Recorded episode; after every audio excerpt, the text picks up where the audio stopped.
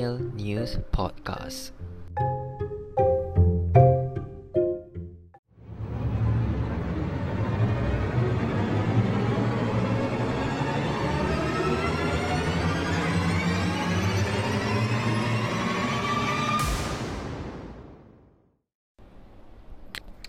Hello, everyone.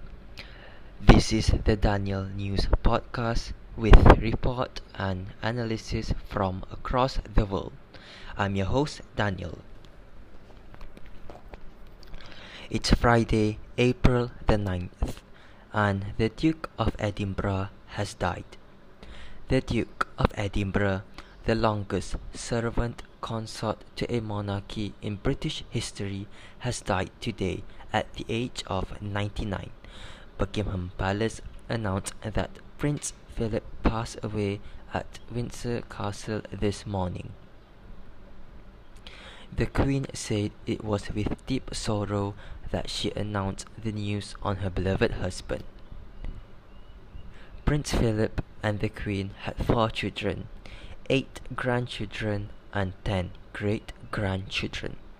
Their first son, the Prince of Wales, Prince Charles, was born in 1948, followed by his sister, the Princess Royal Princess Anne, in 1950, the Duke of York, Prince Andrew, in 1960, and the Earl of Wessex, Prince Edward, in 1964. Prince Philip was born on the Greek island of Corfu on 10 June 1921. His father was Prince Andrew of Greece and Denmark, a younger son of King George I of the Hellenes. His mother, Princess Alice, was a daughter of Prince Louis of Battenberg and a great granddaughter of Queen Victoria. The Duke's death has been marked in a somber fashion as the royal household and UK government have asked the public not to gather or leave flowers at royal residences, with the country still under strict COVID 19 restrictions.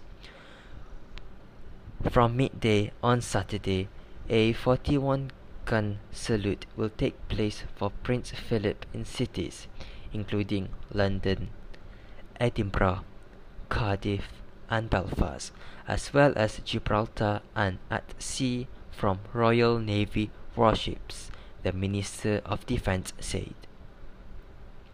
That's it, you're up to date.